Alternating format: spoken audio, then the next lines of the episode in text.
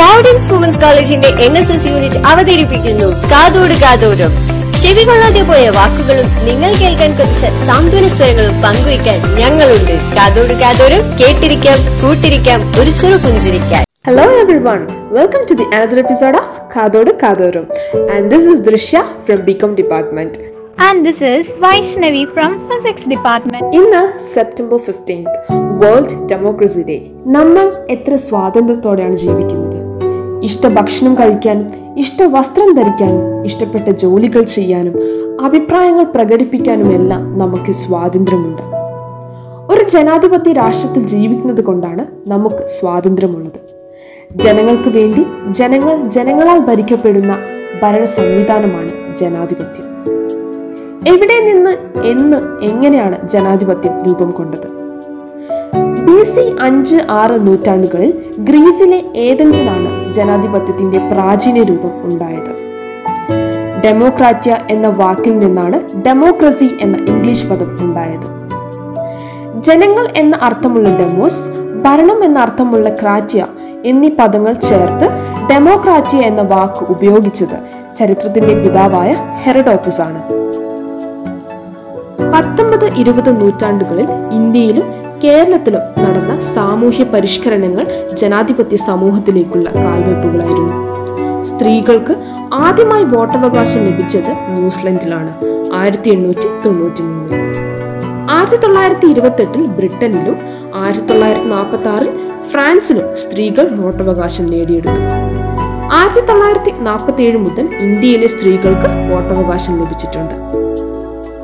ജനാധിപത്യ ക്രമത്തിന് ഒരു ഭരണഘടന അത്യാവശ്യമാണ്. രാജ്യത്തെ അടിസ്ഥാന രാഷ്ട്രീയ തത്വങ്ങളുടെ നിർവചനം ഗവൺമെന്റൽ സംവിധാനത്തിന്റെ ഘടന അധികാരം നടപടിക്രമം കർത്തവ്യം പൗരന്റെ മൗലിക അവകാശങ്ങൾ കടമകൾ രാഷ്ട്രഭരണത്തിനുള്ള നിർദ്ദേശ തത്വങ്ങൾ എന്നിവ ഭരണഘടനയിൽ ഉണ്ടായിരിക്കും. ഇന്ന് നിലവിലുള്ളതിൽ ഏറ്റവും പഴക്കമുള്ള ഭരണഘടന ബ്രിട്ടന്റേതാണ്. എഴുതപ്പെടാത്ത ഭരണഘടനയാണത്. പതിനെട്ടാം നൂറ്റാണ്ടിൽ അമേരിക്കയിലാണ് ലിഖിത ഭരണഘടന നിലവിൽ വന്നത്. ഇന്ത്യൻ ഭരണഘടന ലോകത്തിലെ ഏറ്റവും വലിയ ലിഖിത ഭരണഘടനയാണ്. ആയിരത്തി തൊള്ളായിരത്തി അമ്പത് ജനുവരി ഇരുപത്തി ആറിന് ഇന്ത്യൻ ഭരണഘടന നിലവിൽ വന്നു.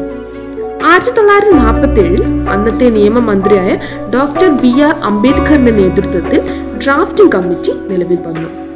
ഏകദേശം മൂന്ന് വർഷം കൊണ്ടാണ് ഭരണഘടന തയ്യാറാക്കിയത്. ഡോക്ടർ ബി ആർ അംബേദ്കർ ഭരണഘടനാ ശില്പി എന്നറിയപ്പെടുന്നു.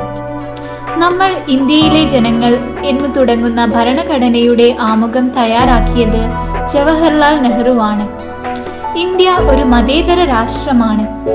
നിയമത്തിനു മുമ്പിൽ എല്ലാവരും സമന്മാരാണ് എന്ന് നിർദ്ദേശിക്കുന്ന ആർട്ടിക്കിൾ ഫോർട്ടീനിലും ജാതി മതം വർഗം ലിംഗം ജനനസ്ഥലം എന്നിവയുടെ പേരിൽ വിവേചനം പാടില്ല എന്ന് നിർദ്ദേശിക്കുന്ന ആർട്ടിക്കിൾ ഫിഫ്റ്റീൻ ഭരണഘടനയുടെ ഭാഗമാണ്.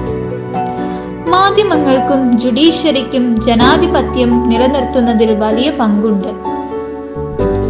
ജനാധിപത്യം ഒരു ഭരണക്രമം മാത്രമല്ല ഒരു ജീവിത രീതി കൂടിയാണ്. മറ്റുള്ളവരുടെ താല്പര്യങ്ങൾക്കും അഭിപ്രായങ്ങൾക്കും പ്രാധാന്യം നൽകുന്ന ജീവിത രീതി എനിക്കല്ല നിനക്കാണ് പ്രാധാന്യം എന്ന് വിളിച്ചോതുന്ന നമ്മുടെ നാഷണൽ സർവീസ് സ്കീമിന്റെ മോട്ടോ തികച്ചും ജനാധിപത്യമാർന്ന ഒന്നാണ്. Not me but you stay tuned for the next episode of കാതോട് കാതോരം.